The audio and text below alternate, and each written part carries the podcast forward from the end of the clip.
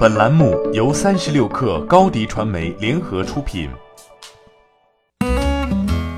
本文来自三十六氪见习作者胡贤鹤。三号晚上，法拉第未来发布官方消息，创始人贾跃亭正式辞任 FF 全球 CEO 一职，拜腾汽车前 CEO 毕福康接任 FF 新任 CEO。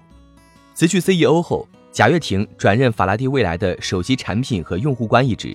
将推动 FF 互联网生态系统战略的整体落实，负责人工智能、产品定义、用户获取、用户体验和用户运营等相关工作。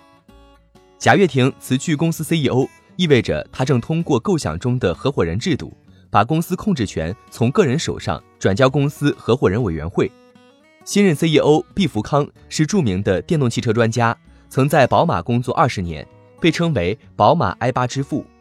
在本月加入 FF 之前，毕福康于2017年作为联合创始人创办了国产新能源汽车品牌拜腾，并担任董事长兼 CEO。毕福康与贾跃亭二人相识多年，贾在过去四年中曾多次与毕谈到加盟 FF 的事宜。毕福康透露，最终决定加入 FF 主要是出于三方面的原因：一是贾跃亭先生，二是 FF 行业领先的产品和技术。最后则是全球合伙人制度。此次宣布变更 CEO，标志着 FF 酝酿大半年的重组计划正式开始执行。FF 同时还宣布，公司将公开招募全球董事长一职。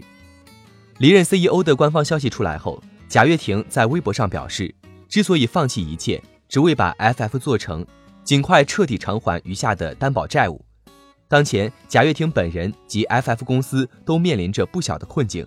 主要都是关于钱的问题。